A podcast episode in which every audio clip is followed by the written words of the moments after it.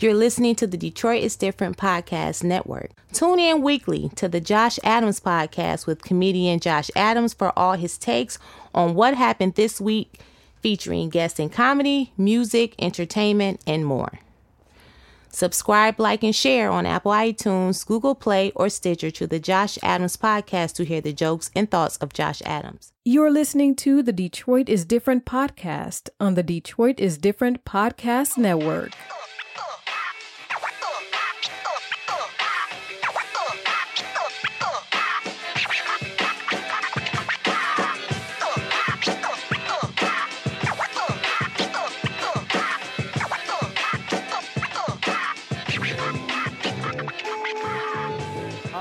Are back in the Detroit is Different podcast studios, and I have two special guests uh, coming to the network. These are creatives. One uses different forms. I'm going to say a paintbrush, also a camera, also, uh, what would we say? Jewelry as well, and poetry. and poetry, and God knows what other mediums she's going to get into as she grows older. And she brought one of her friends that I'm just now meeting to anchor a podcast in creativity and artistry. And this one uses photography, graphic design, a lot of the Adobe suite, and so much more and more. Asia and Aaron from the Unicorns Are Real podcast that will be coming up. How are you all today? Doing well. Trying to recover from yesterday. I'm well. yes. Okay. Both from an art showing yesterday, both uh, in the creative space, hanging around creative people, and being young and full of life and zeal, enthusiasm, enjoyment, and so much more. Uh, let's talk a little bit about the creative story uh, of both of you all. But before we get to that, how did you guys meet? Well, when I went to Lawrence Technological University, I was friends with her best friend Marissa, Marissa, and from Marissa, she invited me to hang out with her friends, and then I met Aaron. Mhm. And from then, what was that? Like 2013, 2014? Yep. So, and you know, we would talk here and there, and then some time would go by, and we talk here and there. But then lately, we've been hanging out a lot. Yeah. Okay. because I've been doing a lot more around Detroit. Yeah, as I'm I'm more of the the no, I wouldn't say party hopper, but you know, function goer. So Function goer. Yeah. You turning up. You that age to turn up. you that No. age to turn no, up. No, I already did that. You know, let's You let's turn it down now. turn it down. Like I'm at I'm at the the functions, but not not that person that's all that you know that's turned up. You're not like, hey, where the shots at? Yeah, I'm not completely that person anymore. But if you want to hand me one, one or two, you know, four at max. Five or six, Nah, no, no. seven or eight. She'll tap to- out at four. No, I'm gonna tap out at four. I just need to. I want to be in a place where I don't have to drive. I got you. That's Yeah, smart. See, yeah. see, turning up responsible. I'm gonna enter into that adulthood where you have to start being responsible. I know, I know. You got a job that you got to wake up to Yeah, go to. like I can't. Like if my job find out I got a, uh, I got a DUI, I'm getting fired. See, that's what I'm talking about. Adulthood. Yeah. Adulthood. That's what I'm talking about. Aaron, what do you remember about meeting Asian? um, okay, so I don't remember when we exactly met, but I remember like I had a photo shoot and I invited her friend Mark mm-hmm. to model for me. Okay. And then he brought more people than I was expecting inside the studio Okay. because so he I, was Mark. Mark is of, of urban culture. That's Yes. what we call it. urban, of urban culture. and then I was already overwhelmed because I was like, so they're gonna be sitting around while I'm setting up for a shoot. And then she just like fall asleep on the studio floor while I'm shooting. Asia is laying on her be- bag, just knocked out. yeah, on the floor. artist and the I was floor. like, this is wild. I'm trying to shoot. She's sleeping. I was like, it's cute because I took a picture of her. And then I, okay, that was like one of the moments that I remember most. I was like, she's sleeping Uh-huh. during my whole shoot. Yeah, like that, like straight up artist style. Like no no regard for social norms of like let me let None me at all. uh, let me sit in the best corner nope. of this whole thing. She's like, Let me Right in make the middle. myself at home because art is happening, Yes. and as much as art is happening, rest is Yes. needed. Because uh, nine times out of ten, the night before, that's that was my true turn up years. Yeah. My turn up my years. true turn up years. Like this is when I had like no shits forgiven.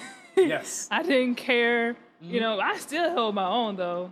I Come and run deep in my blood. Like Yeah. a lot of my family members, they they can hold their own. So I can hold my own, even though I'm small. But Okay. it's unexpected. Okay, But- now from there, just artistry. When did you guys just talk shop and find out that both of you all are very passionate about creating?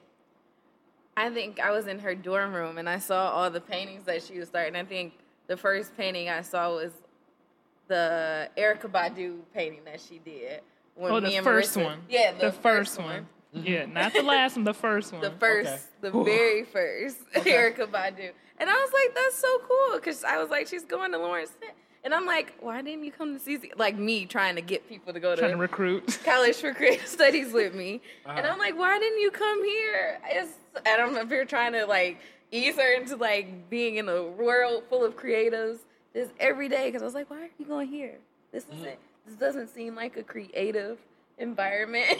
Not at all. and I think she was going. Were you going for architecture as well? Yeah, I was going for architecture, um, but I I learned very very quickly that architecture is more with the computers now. Now, granted, at Lawrence Tech they do they do like have you start off using pencils and markers and colored pencils and pastels and all that all that fun stuff, but after that after that first year, it's strictly the computer. They don't want to hear nothing artistic at all. Okay. Now, as we talk about nothing artistic, let's talk about artistic journeys. Um, when you all were young, like as kids, when when did it come that like I want to express creatively? And let's go Aaron first because you're in the photography, you're in the graphic design, you're in the mediums that expand beyond the crayons given to said child.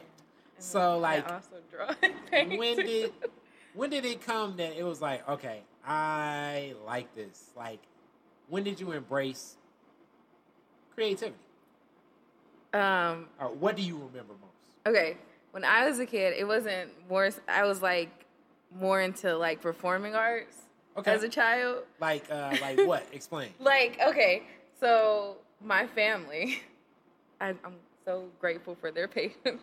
Me, I used to make them sit through like talent shows that I put together. Oh, so you because did, I wanted the to sing. production? Yes, I wanted to sing, and so I you'd be like you'd be like hey everybody sit in the dining room and then you come from the kitchen and be like Yes, that's exactly what would happen. I'll sit them in the living room and I'll have my music playing and then come out the kitchen and then perform for them because singing was like what I wanted to do. were you were you good or were they just patronizing you like I think Yeah. I, I don't. My mom would say I can hold a note. okay But- that's that's dissing for a mom your mom was throwing salt on the game Yeah. and she may have been keeping it real but, like, you know, she'd be like, it's, hold a note yeah, because she, uh, you know, being like the churchgoers. yeah, yeah, she encouraged me to be Uh-huh. in like the choir, but, you know, it wasn't anything. Get that back row. And- Hold it yeah, and then I would start, and then when I got into acting, I would do like acting plays, or like I'll Okay. make them watch the little videos I did with my stuffed animals, where I did the multiple voices, and I recorded on the recorder, What? and then played. wait, wait. You got to talk a little bit. This is so funny because me and my sister used to do stuff like this too. It's like just the creativity of kids is like so so interesting. Like when I had toys, I create like whole universes. Yeah. Like as they say, Marvel universes. Like yeah. It's like hey, my mom's cleaning up in the dining room, so it's like okay, the universe has to go to the living room. But um, what were some of these plays? Do you remember any things or characters' names or like the plot, or are you too embarrassed to share? I'm trying to think. Uh, no, because I don't. I don't think I remember those animals' names because it was always interesting because I would sit them up and then I would set up our little camera, little camera. And then like I don't know, I don't think they had like names. I would just make sure I switched up the voice for each animal. Okay. and So you didn't name all your stuffed animals? And stuff? I mean, I did, like, cause I still got stuffed animals. I Like still got stuffed animals. when you say name them, like so my stuffed animals that I have, they already have character names. So Oh, So you just you. She just so left you the, like, never got- factory. yeah, like I Okay. have Factory, I have So Angelica. like Winnie the Pooh. yeah, Angelica. Uh-huh. I had the yellow Teletubby, and then I had Scooby Doo. Okay, so you never got like bootleg uh, stuffed animals, like where it's just dog. Nah, okay. oh wait, at Pupster was one of the names. very creative, because like I always wanted a husky. My mom never got me a husky, and I guess their substitute was a husky stuffed animal, and I Okay. was like, this, it's not sufficient. Um, but his name was Pupster, and I remember that, and I still have Pupster. It's just in the closet, baby, buried under a couple boxes. Okay. Okay. Um, And then like these these so this was like uh like Gumby animation or something like like puppet like puppet shows. That's what it yes, was. almost. So more so like the Muppets. Yes. I guess Nice. say. yes, in a but way. like your hands were in it. Were you in the shot? Like no, my hands wouldn't be in it. I would legit like just do like I'll pose them in Mm-hmm. the frame and then like get out of it and then like turn the camera. So it was like stop motion. Yeah, like stop almost. motion Yeah. animation. But you were a child. You didn't know what you were doing. no, How Would you- old were you? I would like I was I was young. I don't know what it's okay. It was whenever like ten ish. I True would say creative. ten ish. She's been in the game and I was forever. probably old doing that. Like ten Okay. seems pretty old. So Nah, I was still playing with- motion animation. Bratz dolls were still a thing in my house so until I was Oh 13. my so god. Okay. All right. I don't even want to talk so about what I did with dolls. It's so funny. As you talking about Bratz, it was uh it was uh it was one of the funniest things. One of my we were doing a uh we were doing a a, a Halloween fashion show. and one of the girls came as Bratz, right? and my friend was like, little girl came as Nicki Minaj. and it was like, oh, Bratz. it was one of the funniest. Shout out my man Khan holding down Vegas. Uh, so Uh. many stories, but like the the creativity there. Like, did your parents like were they just continuing to encourage? Like, did they look at it like our daughter is a little off, or I did they think- look at it like this one is this is a special kid? Well, it, it was like these performances would be for my mom because my dad, I felt like one, he didn't live with us, so Mm-hmm. I felt like he kind of he didn't really care for my creativity Mm. as much. My mom was more supportive of it.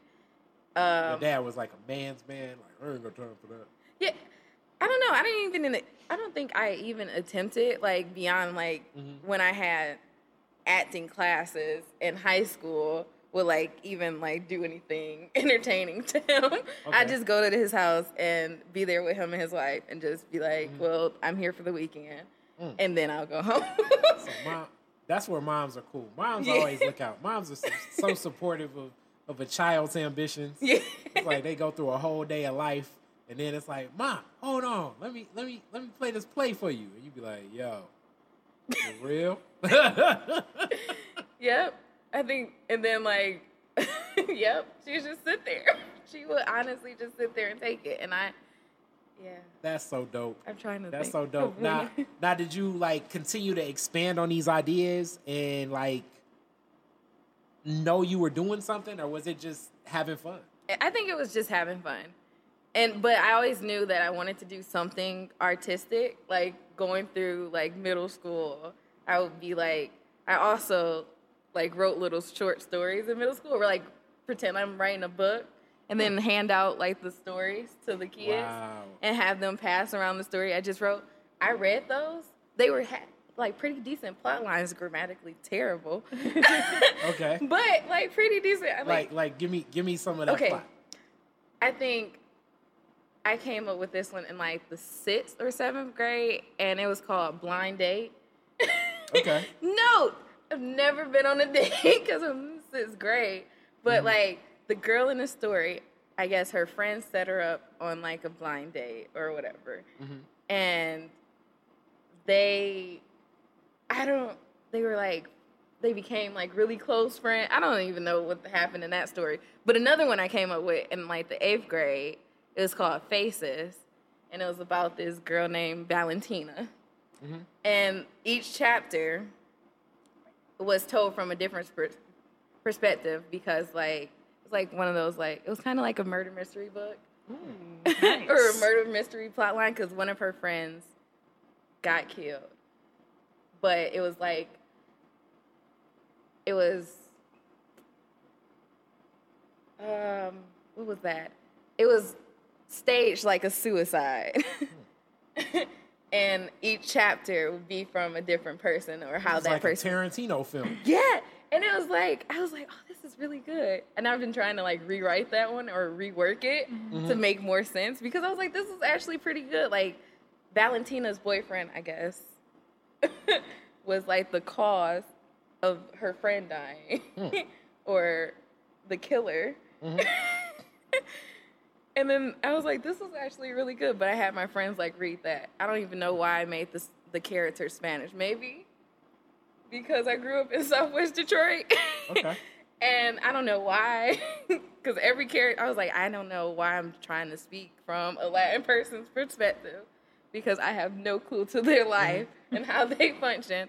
I was like, if I did rework the stories, they would have to be black. Okay. Because I have no clue. So it'd be like Tanisha. Or I, I kind of reworked the names. London is the main character's name. And she has a twin brother named Lyndon. Okay. I don't know. Okay. I Okay. was trying to figure it out. Very creative. Yeah. Yeah. Very So- creative. So with this, performing arts carries on. Um, acting, I'm guessing. That's what did- it was. I did What did that. you do as, as an actress? Um, I had well acting classes in high school. I did a lot of improv things. Mhm. Um, Did you do any uh, like high school plays or musicals and stuff like that? no, Okay. I just left it, as I'm not getting in front of an actual crowd. I was, was it stage fright? What, I have it? I have extreme stage fright, so it'd Hmm. be like, and it's so bad because I would be committed and I don't know all the lines and I can memorize the lines and I can do great in class, but it was just like anytime I was on the stage, just full tremble, shaking of full nervousness, and I do that now, like when I'm presenting because I do advertising, and it's still like really bad. Mm-hmm. public public speaking. Public speaking, As they say, that's that is, Is- the biggest fear of people. and I don't know why because I was like, I would do really good, and then it was just like. And then you clam up like, ah, ah, I want to say something, but I can't. Yeah. It, it, did something happen that was like really embarrassing to you or one of your friends when you were a kid, and it just But stands I- out in your mind? See, I don't even know because Mm-hmm. they like I like the videos I've seen of Mm-hmm. myself like doing like church Easter speeches. Mm-hmm. I was like, she was fearless. What happened? I don't know what happened because I also used to just, as a child, get in front of the, dan- of the church and dance. Okay. just like you know, it's like children breaking out of the pew and just dancing. Okay. But I don't know what happened because now I just get super nervous. Mm. I get like nervous giggles, and I giggle a lot. I giggle Okay. a lot. And they they're not gonna take that seriously in a business professional setting. No, they don't. But they, all. but but sometimes it wins because they'd be like, "You have a really nice smile, Mm-hmm. and you seem relatable." and you're not even smiling, you're laughing. That's what a lot of times people think I'm smiling, but I'm laughing at some. I'm, I'm, it's no telling. I'm laughing at stuff from years ago. Like I'm gonna call my friend and we're gonna talk about that whole Nicki Minaj thing. Like a Bratz style reference. Speaking of a Bratz style reference, Asia, you Yes. creativity as a child. What was that like? oh, there was none there. It was it's I look at it as if like um so growing up since my mom was so young, we lived with my grandparents, well my grandmother for a while and um my aunts and uncles, they were close to my age. Like my my youngest uncle, he's only 5 years 5 years older than me. So we would always play and interact, but he's really like an extremely talented artist, and I thought it was the coolest thing ever. And I would try and imitate everything that he did, but I was trash. Well, comparable to you at five years younger. But I was still trash. Well, so you realize if you if you're Yeah. if you're eight and he's thirteen, he's probably like Michelangelo. yeah, I understand. I understand this. Okay. But um, so since I been, I'm a lar- a tall person, um, I was pressured to like do sports. Okay. So um, Play basketball. yeah, so when I was in third grade, I was walking in the mall, and then my basketball coach, my long-term basketball coach, approached me and asked me if I wanted to be on his basketball team. I had no skills or anything. So within a year, I was playing basketball full time. The next year, I did travel basketball, so I had no time for any of that. And from there on, all Did the you- way, Did you get good at basketball? yeah, from then all the way up until the ninth grade, um, I was playing basketball year round. Did you like it? Um, I liked it. I, I feel now I feel like I liked it because other people liked my family members liked that I was doing it. So it was one of those things where you your appreciation for it was more so the response of other people. Yeah, because I had no confidence in myself. I had none. Kind of Like- like when I played basketball. N- I none did it at for all. my dad. Yeah, like none at all. I was a. I still love sports, and I always will. So when I got to ninth grade, um, I finally told them I don't like this, and I was on a very like catty team. Like girls, they didn't like me. I didn't like them, and then to a point where like, like, loving basketball. Uh, what was that like when she went to oh college? yeah, yeah, yeah, like like she just didn't get along. Like and these girls, I grew up with these girls, so like I have been playing basketball with them for years. yeah. and um, like I just never got along with them. And then it got to the point where I didn't want to play, and then it it showed when I was playing because I didn't want to be there. So like I would just the effort in. no, I had no effort. Like I just had no. I fell out of love with playing basketball. Hmm. So then, on it because basketball is my favorite sport, and Yeah. right now because I'm definitely not watching the NFL, I'm watching more NBA. Yeah. Who's your favorite player coming up? you know, I've been a really big Kawhi Leonard fan, and I am like so hurt of like how this whole San Antonio thing went down. Mm-hmm. Because I've always loved the Spurs. I've always thought that they were like one of the best organizations ever. You know, they they teach the fundamentals. They still play defense. They're a squad. Like, Oh, and yeah. then they produce a lot of good players. Like, you know, they don't get. They obviously had like one of the best big threes ever, but those big threes have fundamental skills that they've acquired over a time being under their wing, the San Antonio wing. And I've always appreciated that. So to see Kawhi Leonard leave for the for the reasons that he's saying, and then the whole team to like have that big riff, it was I was so hurt by it because I just love that that team. And I love that squad, and I was really upset like when Kawhi Leonard got hurt because I had that, in my heart I thought that they were going to beat Golden State Warriors. You was really tripping. Yes, I was. I was like, I was so upset when he got hurt. Mm, mm, mm. But anyways, so Okay. fast forward when I stopped playing basketball, I got to ninth grade. Now I also had like I have really bad knees and hips. Anybody that knows me knows that I'm always injured. Like I keep a I keep a pair of crutches in my car Wow. just in case I'm not able to walk. Do you Um, think that this was uh, like an impact from playing all that basketball at such an early age? I do, but a large part of it um, was how fast I've grown.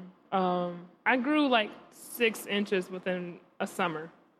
So, like, when you grow that fast, the muscles and everything around the joints cannot, they can't support, they can't support what's going on. So, like, my knees have come out of place multiple times, my hip came out of place multiple times. So, I've had those issues, but I, And but this was at an early age. at an early age. So at an early age, you may have been in the hospital a lot for this. And Yeah. what's that? I, I broke my leg when I was Uh-huh. when I was in the tenth grade at fifteen. It was Uh-huh. interesting, like just the whole process. What Yeah. was that like? In that was in tenth grade. So Yeah. I'm a little bit older, but I can't imagine what it's like to even be younger and going through being in the hospital. Mm-hmm. That whole process, the timing. I mean, hospitals. Just for anybody, you know, when you go through, yeah, and especially like sleeping in a hospital bed is a mental the the mental strength it takes. It just takes a lot. Just it's something about being in a hospital bed and you're sleeping there. because you're not at home in your own comfort. Yeah. But even, but before I stopped playing basketball, um, ninth grade, um, I tried another sport and I was really good at it. I was good at because when I played basketball, I was the only one that never really got tired. So I would run, And but running on a track is different from running on a court. It's not as bad on your harsh on your knees because you got a, a comfort and that cushion of that track. So I was running track for two years, um, dislocated my kneecap, and I was done. Had all these like it's weird because I had all these plans based around track. Like I was gonna, I was looking at okay, which college did I want to go to for running track? Because that's how serious I was about running track. And once I had to stop completely running track, it was like one of the most depressing things because that's sports were my life all up, all the way up until then. You know, I liked art.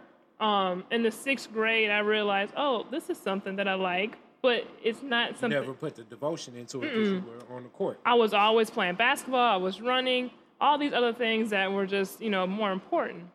So once I was once my physical therapist told me you cannot run anymore, that okay, I'm going to put all my efforts into art. I started taking more art classes. I did um I did like the art group they had after school. Mm-hmm. I did um, independent study at my school because after so many art classes, my teacher told me that I was beyond what she could give me in those those other classes. Because art in where I lived, there was like no one cared. Mm-hmm. We had one art teacher, underfunded, like just trash. Mm-hmm. so she said, "Okay, well, we can do independent study. I can give you some different things to do. You- You can you can develop your own projects, and then I'll and then I'll grade them upon the principles and elements of design." And that's what we did. Um, I also got involved in the theater, but I like designing sets. So I designed sets for a while, and then I ran the lighting of the show. Um, and then once, like going, growing up, like well, developing my own art in high school, I had no idea what I was gonna do. Now, now let's let's talk a little bit about that. Being an athlete and having that intentionality of an athlete and that work ethic. It seems as though you applied a lot of that into approaching art as well. Uh Um, so sometimes in sports, it can become Very very, uh, very technical, very com- competitive, but just the process. Yeah. You know, it's like I'm I'm getting my jumper. Mm-hmm. Like I was just playing a pickup game the mm-hmm. other day with like some kids, and they were like, mm-hmm. "Man, how did you do that?" It's so weird. Like people don't even like have mid range shots, but I was taking them because I'm old. But but um, you can get very technical Yeah. without with the lack of like just the true appreciation for it. So were you honoring the your own appreciation for it every step of the way, or was it like, let me master this the way I mastered running, the way I mm-hmm. was mastering basketball? Like, how were you still putting that balance of like, oh, this is something that I just appreciate as well? That's an interesting question because when I first started doing art, it was more so of the technicality things that I was worried mm-hmm. about. I had no I had no like creative creative mm-hmm. outlook on how to do things. I was just like, okay, well, let me look at this picture and turn it into something that I mm-hmm. can create. Let me look at this picture and put it on a piece of paper. Very much like an. Yeah, yeah. Mm-hmm. I wanted it to be perfect. I wanted to look like something, and I mm-hmm. wanted somebody to be able to recognize. I didn't want to do anything creative. I didn't know how to do that. I didn't have any type of creative bone in me. Um, and it just wasn't something that I don't know if it's more so because I didn't, I didn't like not saying that you had a creative household because I mean a lot of people don't. I didn't have anyone to have these type of conversations with because it was just basically myself and the whole school Yeah. that was doing this independent study thing. So, and the teacher, she couldn't really help me be more creative. I mm-hmm. mean, she would like, okay, well, why don't you, why don't you try and think of a concept? But I struggled like mm-hmm. completely. It wasn't until I did like some independent. Uh, I mean, I took some classes in Chicago when I was in school, when I was still in high school, and I started learning um, how to draw the figure. I had a completely different outlook on art and how to create art because we were just using charcoal and some cheap paper, but drawing, looking at figures. So after that, I looked at the world as shadows and highlights. the, every every time I look at somebody, I always just look at shadows and highlights. Hmm. Like I, I don't look at them. I look at them as forms, not as human beings. Like as Wow. something that is an artistic form that can be created in Yeah. in a different way. So, so when you talk about the this appreciation and it growing, uh-huh. you also have fanfare from an early age of being an athlete. Like, were the people around you starting to embrace what you were doing artistically, and how did you take that fanfare as people started embracing you creatively? You know, it was weird because the the one thing that I think about now is when you say that um, one of one of the girls that um, I played basketball with when I was really young, all the way up until now, I still talk to her. She's cool. You know, I didn't have a problem with her. But her parents, I've known her parents forever, and he was talking to me, he was like, "Wow, I look at your art now, and it's amazing because when you were an athlete, you sucked." and I was just like, wow. I like think about it, what my God, like why would you say something like that to me? And at the time, I was I was in high school, you know, you put a damper on my little my little ego, whatever. You know, I thought I was hot stuff because Yeah. there was nobody else in the school that liked art. But um, but now that I think about it, he was just saying, well, now that you actually put all your efforts into something that you And truly you have like, a creative vision with it. yeah, well. yeah. Like so, I mean, to me, it's it's it's more of a it's more of a um a compliment now. But back then, I was like, "Jeez, he just he just cut into me so hard for no reason." Um, but yeah, I think more people were shocked. They didn't really know that because I I had never expressed to people that I liked art. I mean, they might have because no one really paid attention to the little art booth that they had in the in the school because they would have like a little showcase of other people's artwork. No one really paid attention to it, and no one really knew that my stuff was in there all the time.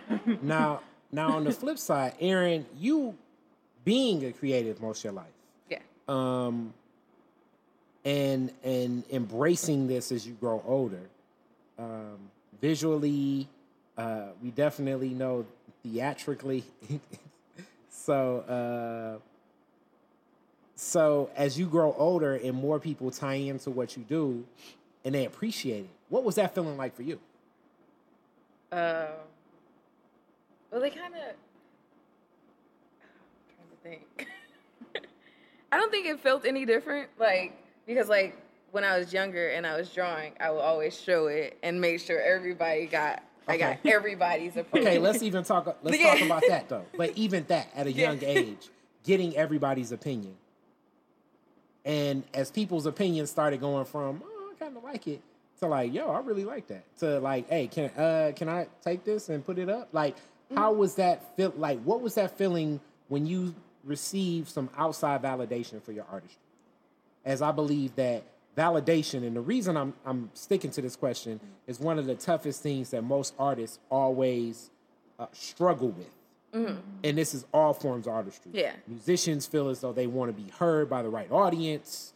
Actors want the right stage.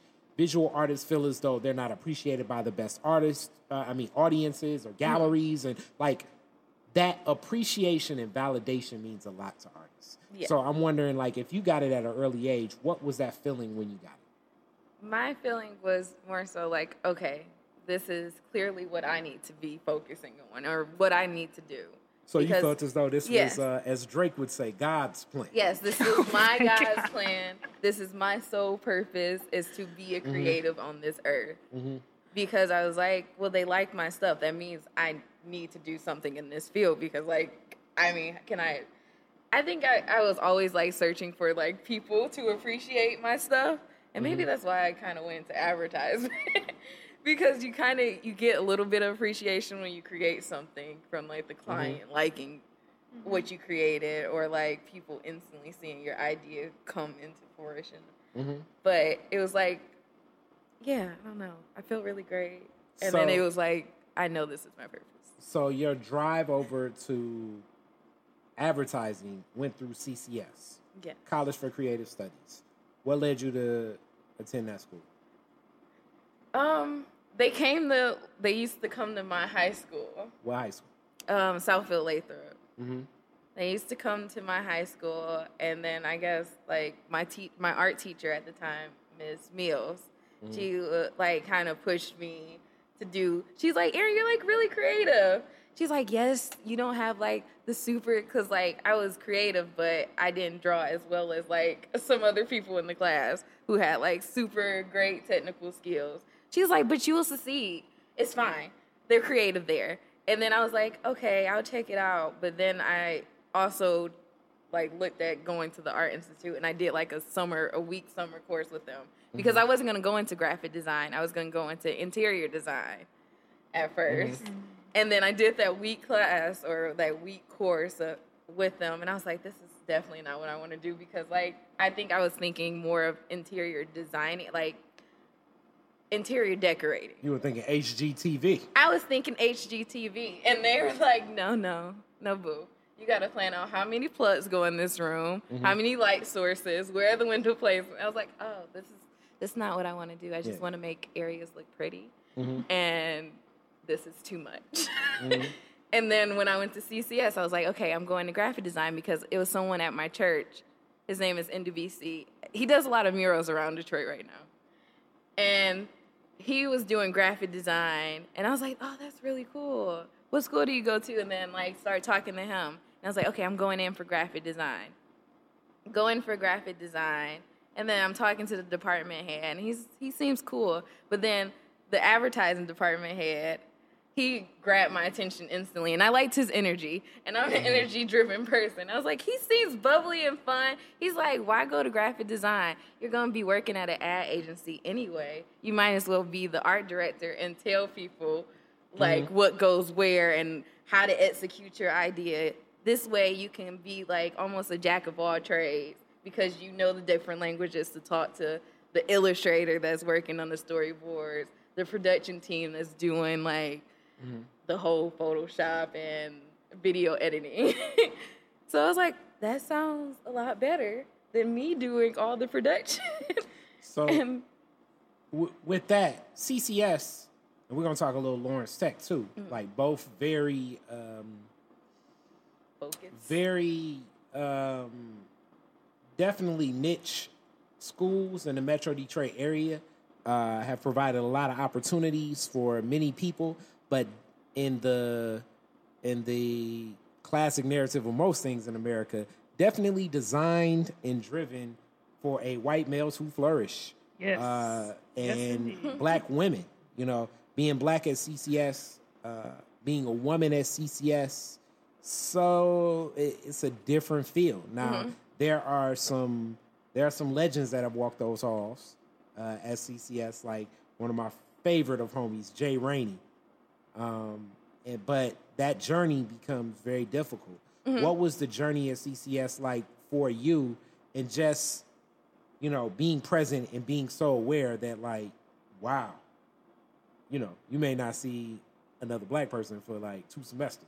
Yeah. Well, I kind of looked up my freshman year. Yes, it was like a very limited amount of black people. But my freshman year, when I came in, happened to bring in four African American females, which I am really cool with still now. Yeah, And that's that's We, huge for CCS. yes, oh my goodness. We instantly. And wait, wait, time out. Just for everybody watching, CCS is a great school, but in the heart of Detroit, that's like 85% black. That in like 2000, what what year is this? When I that you came, went in, in, yeah. um, 2012. So in 2012, that four African American women that are into artistry can go to a school. That just shows you what's up with America. Continue. This is the Yeah, so we instantly linked up because like we went in like the freshman class. We had like little spats, maybe like two or three black people in these other focuses, but we were like we're all in advertising, and then me always trying to make friends. I was like, yeah, this is cool, and then start talking to each of them, seeing where they were, finding out. It was like we instantly like created this like little small group, and then I knew NWBC, and he was mm-hmm. going there, and then we started going to like the club that they had for the black artists on campus, which was BART, which is mm-hmm. Black Artists Research and Trends. Mm-hmm. And there we met his friends were a whole bunch of upperclassmen, black males, and they were really cool. And then we met a, a photographer. Her name name's Kelsey. And then like created this little small network where we all just meet in the community space at CCS and hang out and just like express like what we don't see because there were black students at CCS that did not talk to black people. Yeah. Didn't even acknowledge us. They didn't know they were black. they did. I, I swear they did not. because I'd be like, you know, you go in and just be like, hey, or like mm-hmm. do like head not walking by. Mm-hmm. Nothing. Nothing. And like, I was so sad when like NDVC and like that group, they kind of graduated because they were like a couple years older. And then the four girls that I started with, one dropped out our freshman year. And then I was like, oh no, our group is getting smaller. Mm-hmm. and then sophomore year, my other friend, she dropped out. So now mm. it's two of us. I was like, okay, we gotta get through this. We gotta make it through. And it was just like really like our group was dwindling because now it's two of us trying to make it. It was just it was difficult because CCS, I think like those kids, one, we had like a whole bunch of discussions with like with the white and Asian students Yeah. about I mean, and and and very present in for for so many. So like those anchors on campus, uh, like Gilda Snowden, that has been pushing for black artistry and the heightened black artistry of black women. Uh, that's a name that's always like hyped up uh, when we think of this. Uh, like, you know, that school, it it it has provided a lot of opportunities, but it can be very tough. As culturally, just the black experience is only something that can be understood and interpreted Yeah. by someone that has experienced the black experience. Yeah. And then like I think also like with our professors, they would be like wanting us to like be just super black. Like, okay, my advertising professor, one of them, I think it was during like one of our portfolio reviews, and he was like, "I was expecting because you wrote this spot for it to be, you know." No, it was okay. No, it was the one of okay one of my Asian professors because he was they were all together. Like we have review in front of the department chair and like the co-chairs, and then he was like, "I was just expecting it to be a little more, you know, a little more black." And I was like, "What?" funny. And like, cause like It's like all that D-Ray stand-up. you like, you know, just like a little more, you know, because if you're doing this jazzy thing, it should be. I was like, this is how we talk. I'm so confused on what don't, what were you expecting to come I out was the expecting mouths? yo, I was of these- expecting your comment to come with a karate chop, brother. so he wanted more ebonics. I, that's. I think. I think that was the case. And I was like, but that didn't make sense for this. It didn't make sense for the spot that I created. I was like, it doesn't. It didn't make sense. And I was like, that's like the weirdest thing to be told. Are you Yeah, by being somebody- black enough? By in this- somebody that uh, white. is not black. Yes, Like, I didn't he think wasn't was white. black he was, enough. He was he was my Asian professor. oh, he was Asian. yes. Yeah, that's why I said. You the know, So comment should come Asians, they. I've had a lot of, a lot of like, And I love that Issues. professor, by the way. Other than that comment. not even just issues. A lot of comments from because some of the coworkers that I work with at my elementary school, and they're mm-hmm. Asian. They make these little slick comments too about black culture, but they are fascinated with black culture. Mm-hmm. Everybody is. Yes, Even yes. black people. yeah. Yeah. Because sometimes you'll just see something black and you'll be like, yo, that's so black. I love it. Like, you know what I'm saying? Like, just yeah. the way for- people talk, the way people walk. We're the way greatest people- species ever. Yeah, it, it was it was a kid. I took a picture of him. Uh, my friend had a backpack giveaway today, and the kids were talking about whose backpack was better. but the way they even talked about it, it's like, man, my my backpack, my backpack's so cool because it's Black Panther. Like, I'm gonna have to put it up today because you know people gonna be trying to steal my backpack. It's like, nah, they gonna be trying, and it's just like, yo, man, this is like so interesting. Like, this is like they they have to be all of five years old. Like their interpretation of breaking down the backpack that was giving away, and it's like, and it captured, enamored like everything of their existence in the the the nature of it. And I know in it they're mimicking like discussions and Mm-hmm. conversations that they've seen over the years from other people. But it's just like, wow, this is crazy. This is going to be the same discussion that they have, you know, 30 years from now when they probably talk about some other material good. But interesting in black black culture. Yeah. Lawrence Tech, same thing, a, a, a different feel, way more technical. Um, what was that like? Oh my gosh. I remember I remember orientation vividly. I looked around and I began to try and count how many black people, including myself. I stopped at six. Hmm. I stopped at six six people, my incoming class, and then um, two of us, three no, three of us were females. And that's that's it. Um, it that school is odd in itself because for one, it's it's in Southfield, which is dominated by black people. Yet there was only six black people in my class, and then both of the girls that were black in my class, they didn't know that they were black, and that was also alarming to me. Part, they were a part of another. But see, that's the other thing too, because black is as much as it's a skin color, it's also like culture. Yeah. Like sometimes you'll meet a person that's white, but they're culturally black. It'll throw you off. Yeah. Be like, Maybe like Tommy from Power. Like what? yeah, it'll be sort of like that. Or just, had a friend like that in middle school. and because- then, you, yeah, and then you meet Yeah. people that are black, but they're like culturally white because they grew up wherever they grew up, and then they're like, "No, bro, we're playing lacrosse, bro," and it's like, "Damn, you know how to play lacrosse?" right? It's odd. Um, so I had that. So, you know, the school population of Lawrence Tech, if anyone doesn't know, it's about 70% male, 30% female. So already then, like we talked about before, how like women are looked at as property. You getting pounced on like by these men because they don't see no men. And then especially from the black, the small black community at Lawrence Tech, you're a black female, a lone black female.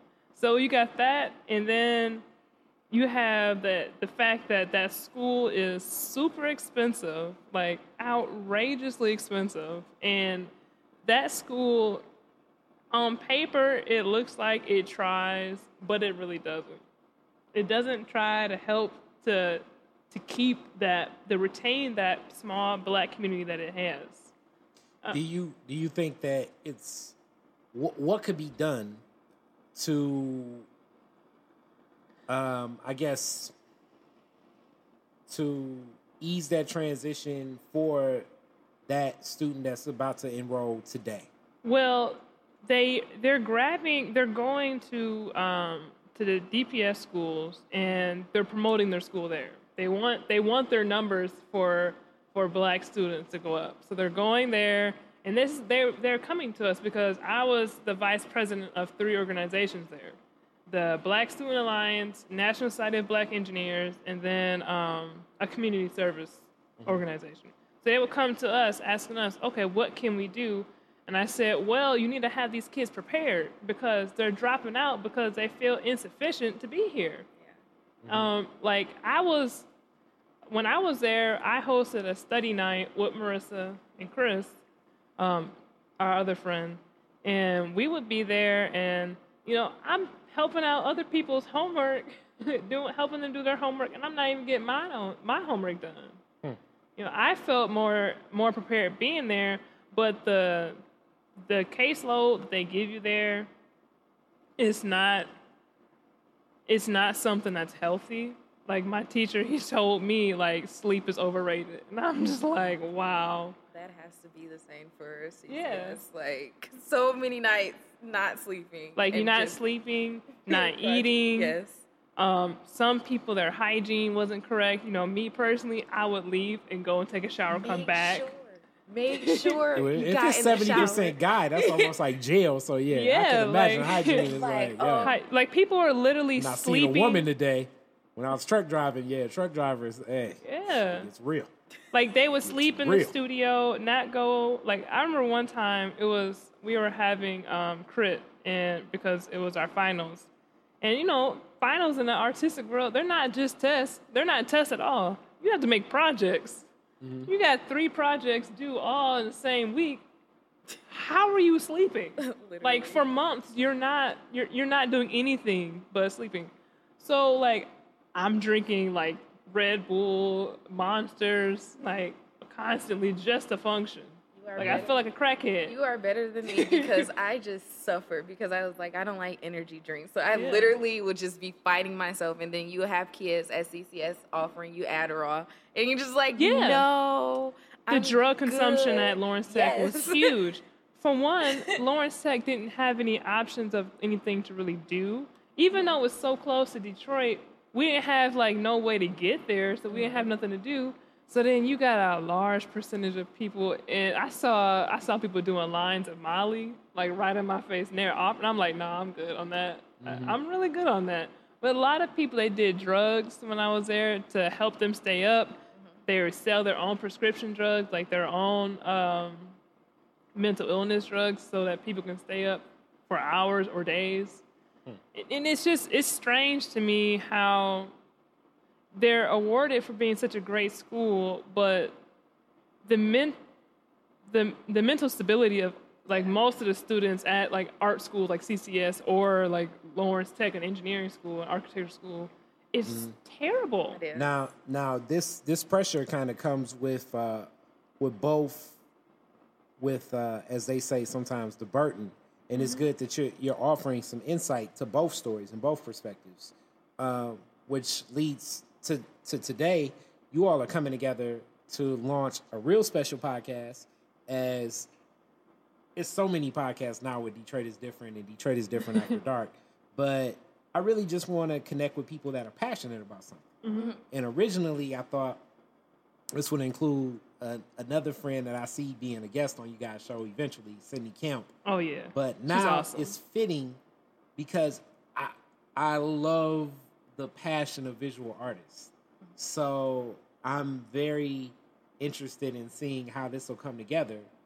Where is the artistry from both of you all today after you've seen like such I guess strenuous efforts into creating whereas now when you all walk into creating in your own space your podcast will be about the health it'll be mm-hmm. about the thought process it'll be about the the, the personal life the family mm-hmm. life like the the the what you're talking about like the the quality of life of artists along with being creative itself as an artist, a lot of successful artists, it's a give and take.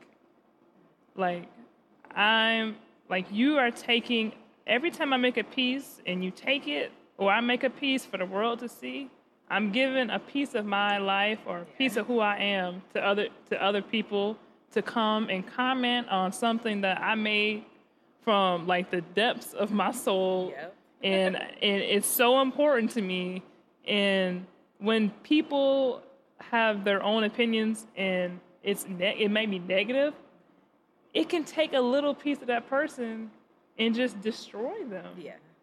and people don't realize that we're giving a little uh, insight of our lives every time we create and that affects us daily and it can get to the point that's where a lot of a lot of artists that I've known either they deal with mental illness or they or they have in the past.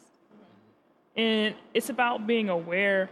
Like I saw this this status on Instagram before and it was talking about um, people ask so much from artists but they never think about like what's going on with their own personal lives because they might be going through distress Yeah. but you're asking so much from them And I actually, uh, a guy, a songwriter told me once, the best times to write a song is when you're stressed the hell out, or when you feel as though you are fully in new love. And it's Yeah. way easier to get stressed out than to fall in love again. So mm-hmm. like just the, the hierarchy of of like this roller coaster of what you're experiencing and going through, as they say, the the battle of the creative genius. Yeah. It's like an up and down thing. Like I feel like I've written some of my best poetry when I was in my darkest times. Yeah. But with that, again, even when I was in my darkest time, writing, having this creative outlet, it didn't necessarily make it any better. I'm gonna have this great content, right? Like people people like it, they love it, they think it's awesome. But it didn't really make me feel any better. It just at the moment it helped me take my mind somewhere not completely off of it because I'm writing about how I'm feeling. But it was just like, you know, like a little cover up, like just shielding me from, you know, I don't know, making dumb decisions while I'm super upset, but I'm still gonna be upset after I write it. So, so for this, Aaron, as you get into discussions like that, what is this podcast going to be for you? As you explore this, what is it going to be for you? I think this podcast would be like just another creative field for me to pick up, honestly. Um, but it would be like more so me connecting with more creatives because I like to be like I like to use other people like almost as a muse. Like when I meet people and they're like so interesting, I'd be like they're a muse for something. Like I don't know what yet, but I'd be like I need to pick their brain some more. I need to see like their creative process and get to know what they're doing as a person and how they're creating because I mean advertising's not like a super creative field, honestly, because you're doing what the client wants and how the client wants this to look and what would do well in this market. It's too many restrictions. So like being it'll the podcast will be putting me in more creative spaces where I can release my mind from doing templated kind of creations. I think that would that'd be So you're telling me when we met, you were thinking what you could use me for? girl. Not Hilarious. okay. You're right. No. You're right. That's how it came out. so let's backtrack. No, that's not what I was thinking at all, Asia. I think when I met you, it like because at that time, I mean, I met you in the middle of me being at CCS. Mm-hmm. Honestly, my only focus at CCS was to get projects done. I wasn't even like Yeah. thinking of like connecting with other creatives and just like having a release because like you would just be so. Mm-hmm. That's cool. So, with that, the audience has a feel. You all will definitely know this was a great discussion. Good energy from both of these people I've been back and forth talking to Asia a little bit more and more. I got to get her a mural. Supposed to be a client to get a mural. They hopped on top of the mural project, but I'll be working more with Asia. Now I'll be working more with Aaron. I like both their energies. It's like I'm like you, Aaron. I'm an energy person. Energy. Yes. Yes. the good chi. Yeah. But we're winding down on this interview and we're going to get the classic Detroit is different questions for you both.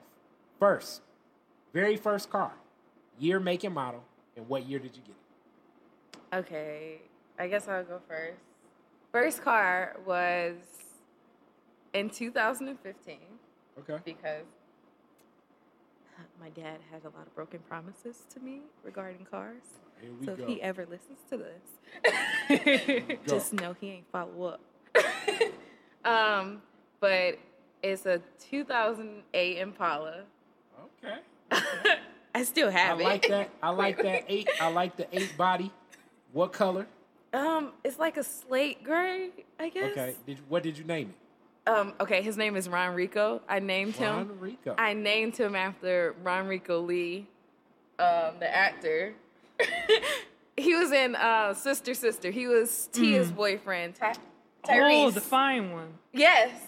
So RonReaco Lee, because I still like kind of watch the Was shows. that the one that? uh Okay, okay. He wait. was the grown Bud guy. Was the okay? One was like stupid and like trying to get his GD. The dark skin. When he That- was- that was him. That's, that's Ron. That's Ron okay, Rico okay. Lee, Yeah. the He was the guy. Yeah, yeah. He was the grown guy. He was it's so Tyrese. funny. Like on Fuse, a couple times I was like Uh-huh. watching uh the Sister Sister reruns come on Oh, Fuse. Every Uh-huh. time. I had to cut my uh cut my extended cable, but it's so funny because uh, the guy that plays the villain Nigel in Tupac uh, in the in the Tupac All Eyez on Me movie. hmm This is how funny life goes.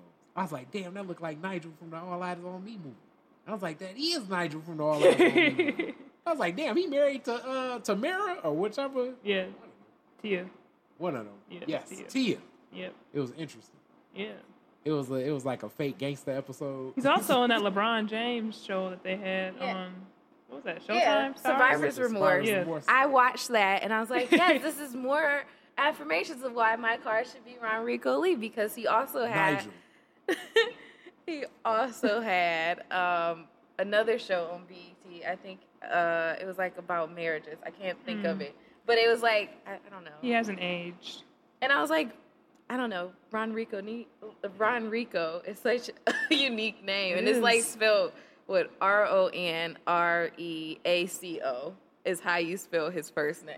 Oh, his first name is That's- RonReaco. His name is his first name is RonReaco. Wow. His last name is Lee, and I was no, like, that's his Hollywood name.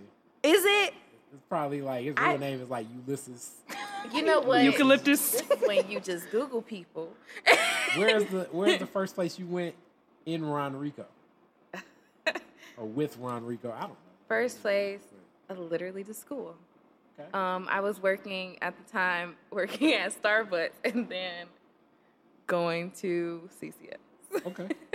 Okay. at Starbucks opening 4:30 in the morning to Mm, driving downtown. How, how was uh? You like your Starbucks job? Are you mad that you didn't get a, a whole day, uh, a whole day paid for uh for Black cultural sensitivity? yes, I feel you. I was feel you. very upset Yeah, you could have got like I- like hundred and fifty dollars Oh, just for yeah. sitting Oh, around my goodness. having people I- talk to you about cultural sensitivity. yeah, I oh my god. Now that I think about when I was working at Starbucks, because I was working at the Tro- the Troy location, one of the Oh. Troy locations, and like Say it's multiple in Troy. I know, I know, but like Maple and Crooks is where I worked, oh, I, I I went to Walsh. I'm very familiar with that. and Starbucks. Oh my God, those customers. I don't know. I remember one experience with one of the customers. I'm so sorry to go off on this. Like, the lady, she was like, Look, Erin, I got a tan. I'm almost as dark as you. And I was like, I'm not even that much, I'm not that dark. I'm not that dark of a person. but like, I just looked at her and then I walked away because I was like, I'm not doing this today. And like most of the customers that I encounter, I just walk away because like anything I would be like, anytime I felt like my anger rising, I'd be like, you know, they're not gonna get that out of me. and then I had For this, those Somerset crowd. yeah, and then okay, I think it was like the year Payroll, payroll like Somerset. Mm-hmm. Black experience in that neighborhood. Yeah.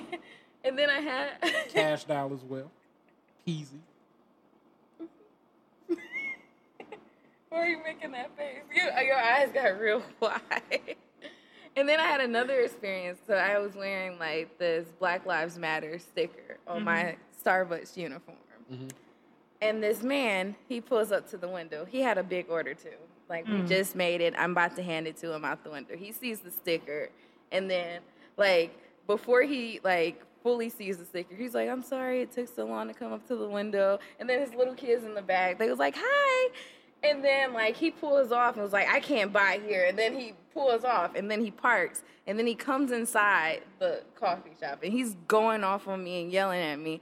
And he's like, What did he say? he's like, you guys let her wear this Black Lives Matter stuff. What about blue lives? What about this? And he goes on this whole rant of how all lives matter. And then like it was just like funny because my manager came up and she was like, "Yeah, we let her wear that. Why wouldn't we?" And she was like, "Have you not been watching the news, sir, or like watching what's going on in the world?" He was like, "What about those cops?" And he just kept going. And will then not be watching the Jay Z documentary. no, he won't. And it was like so upsetting for me that day because I'm I I'm not a very angry person. Like having like I was like I'm not gonna yell at this man. It just upset me to the point like I like got mad and cried, and I didn't want to give him that because I was like, dang, I really wanted to go off on him. But I was like, I try to like keep my composure in front of this very white crowd of people and not go off on people when they should have.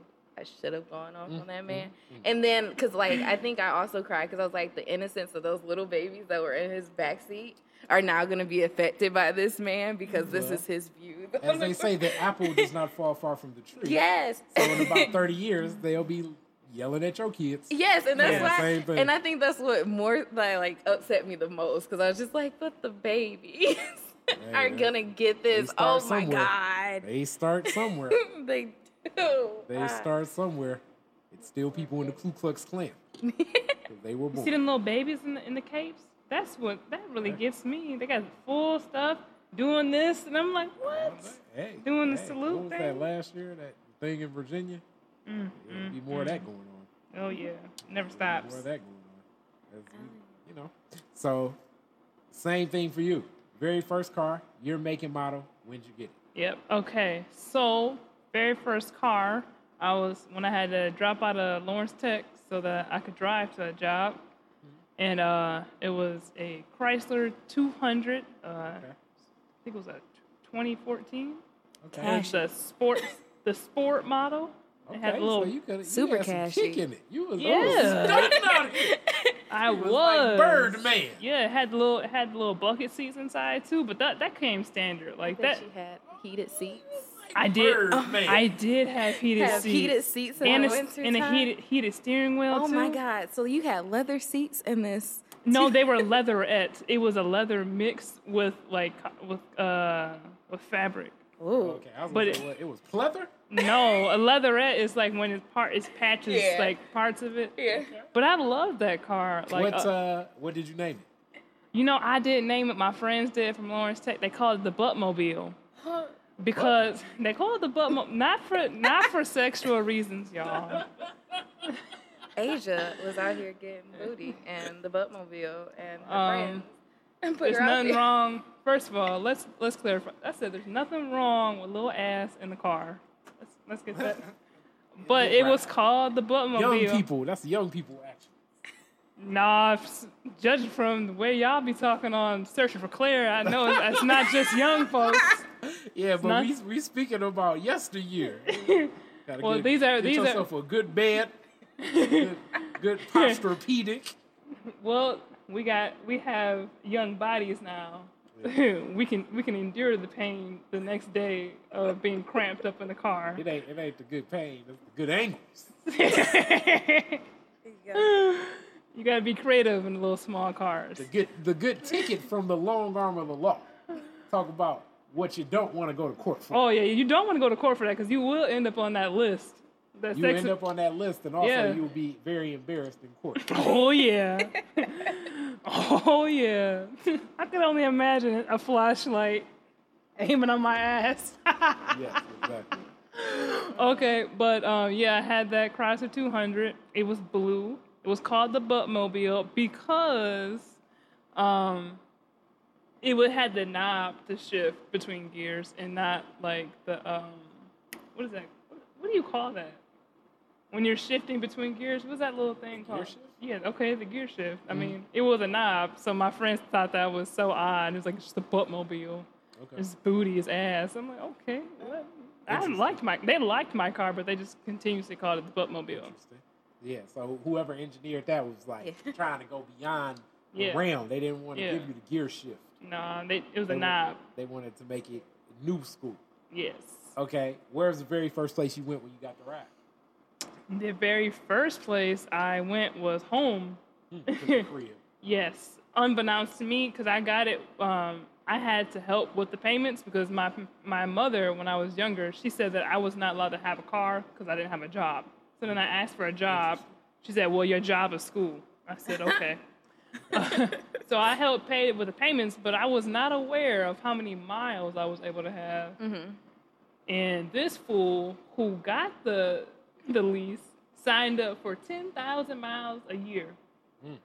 Who the hell can drive around a car with only ten thousand miles a year for three years? It's called it's called keeping it close to home. Well, I worked in Ann Arbor, so there was no type of keeping it close to home then. But I rode that sucker all the way, all over the place. Oh my gosh! I went over my You done rolled that into a new vehicle. Yes. uh, the first I went to Muskegon. I went on that little camping trip. That was fun. Okay. Oh, you taking your car that only got 30?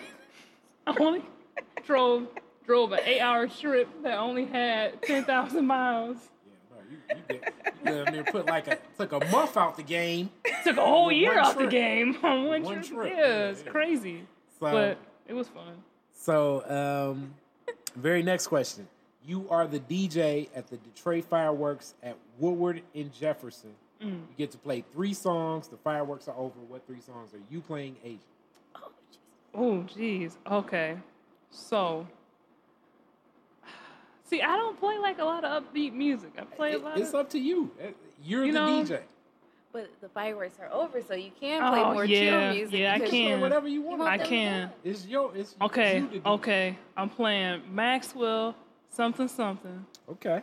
Okay. Okay. Getting in your romantic bag. Yeah. Yeah. It's a real sexy uh, song. And then um, I'm also playing um, Otis Redding. Uh, oh shit, what's the name of the song? Not not sitting on the dock of the bay. What, Uh, try a little tenderness or something. Yeah, yeah, that's that's Okay. always my favorite. Oh, And then anything with Uncle Charlie. I mean, my God, tender- anything. Anything Any- with any- Uncle Charlie. Going back to the Gap Band. I love Gap Band. Anything, I Uh-oh. love Gap Uncle Band. Charlie. Yeah. We're gonna go. We're gonna go. Um, let's see. What would I play? I remember You when gotta the, go outstanding. Yeah, I was, I was about to say because I remember the first the first time I met met you outside uh, the Foundation Hotel. We was uh, going to that taco place. Outstanding was on the car. Was in the car. that something? You know, I was I was listening to you, but in my head I was singing the song. I don't blame you. I don't blame you. Yeah. Any Okay. anything Gap Band, Uncle Charlie. That's that's that's what my lane is. Charlie, last name Wilson. Shout out my man LG, touring with Charlie Wilson now. Oh my I don't know God. why I have not gotten him back on the Detroit is different effect. That is my homie. For years he was holding down 313, but right now he's been on the road with Charlie for like two years now. I just saw him with his anniversary pictures up. Love you, LG. And we got to get back in effect. I have one question. So is Charlie Wilson touring completely with, with R. Kelly? Like, or is that just one stop that he had here? because I wanted to go to that concert, he like, but I'm not. I cannot. You, Yeah. R. Kelly. Yeah, I'm muting R. Kelly. I can't get down to R. Kelly, no. and I'm No. not listening to R. Kelly, nasty bastard. But I really wanted to go to that to that concert. I feel you. Uh, yeah, Charlie's been on the road, but not less because R. Kelly's been pulled from a lot of dates. So he's Yeah. been on a lot of independent shows. Uh, Charlie, I, I know what he's doing because I follow LG on Instagram and Mhm. Facebook. That's my homie. Yep. So they were in South Africa not too long Oh, ago amazing. doing some doing some stuff. Uh, they did the uh, Cincinnati Jazz Fest, which is almost like really just like a black music fest. Yeah. That would have been two weeks ago, Mhm. and it's like some type of cruise coming up or whatever. I need to catch up with LG. Mhm. But now that I know that you are a fan, and next time he is in town without R. Kelly, I will holla at the homie LG, and we will make it happen. Yes. My mama loved LG singing, so we uh we keep it moving. That's my home. That's my Nice. home. He's LG's like one of my favorite singers ever. Great energy too.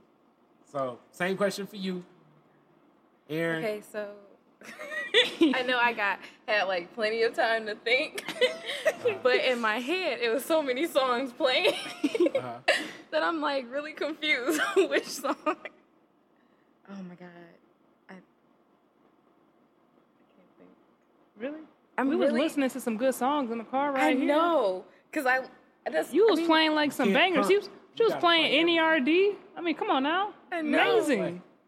I know. You gotta pick. It- Oh it- my and then this song can change. I mean, it's it's it's your vibe today. All right, skip. I play Killjoy from NERD. Okay. because I'm here for it. Because that was like the first song when she got in the car. Mhm. Okay. Yeah. I was like. I was like, this. Yeah. Um, I think another song I would play is.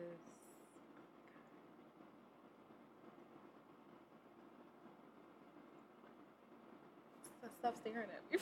Stop thinking. I would play. I think I would play Hold Up Kendrick Lamar. Okay. because that also plays in my head a lot. Or like Rigamortus, Ooh. because that also. but I was like, they don't. I don't think they want to listen to that. And um,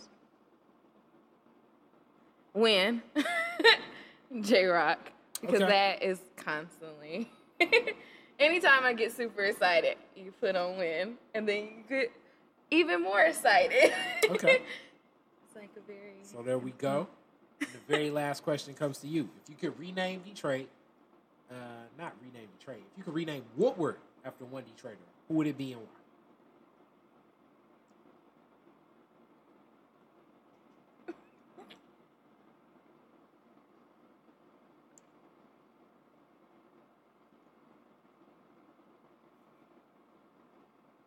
She's gonna go with Big Sean for the win. You going for the big shine for the win? who, who are you naming, Erin? Oh no! Is that No, what you- no, no. I was just joking. I No, said you- she you should- was. I was Just saying. you know, come, you think of yours, and Yeah. then we'll come back to me. Um. Okay. Let's see. Let's see. Big Sean actually got a couple votes already. Really? Nice. That's nice. Like me personally, I I'm trying to think of what I'm gonna go. I'm gonna go with uh. ooh, Stevie Wonder. Okay. He had some votes too. Good My- brother Stevie. My grandfather used to play with Stevie Wonder. Wow, that's dope. That is. Yeah. The Black Pool of Genius. Yes. Donny Hathaway once said. Yes.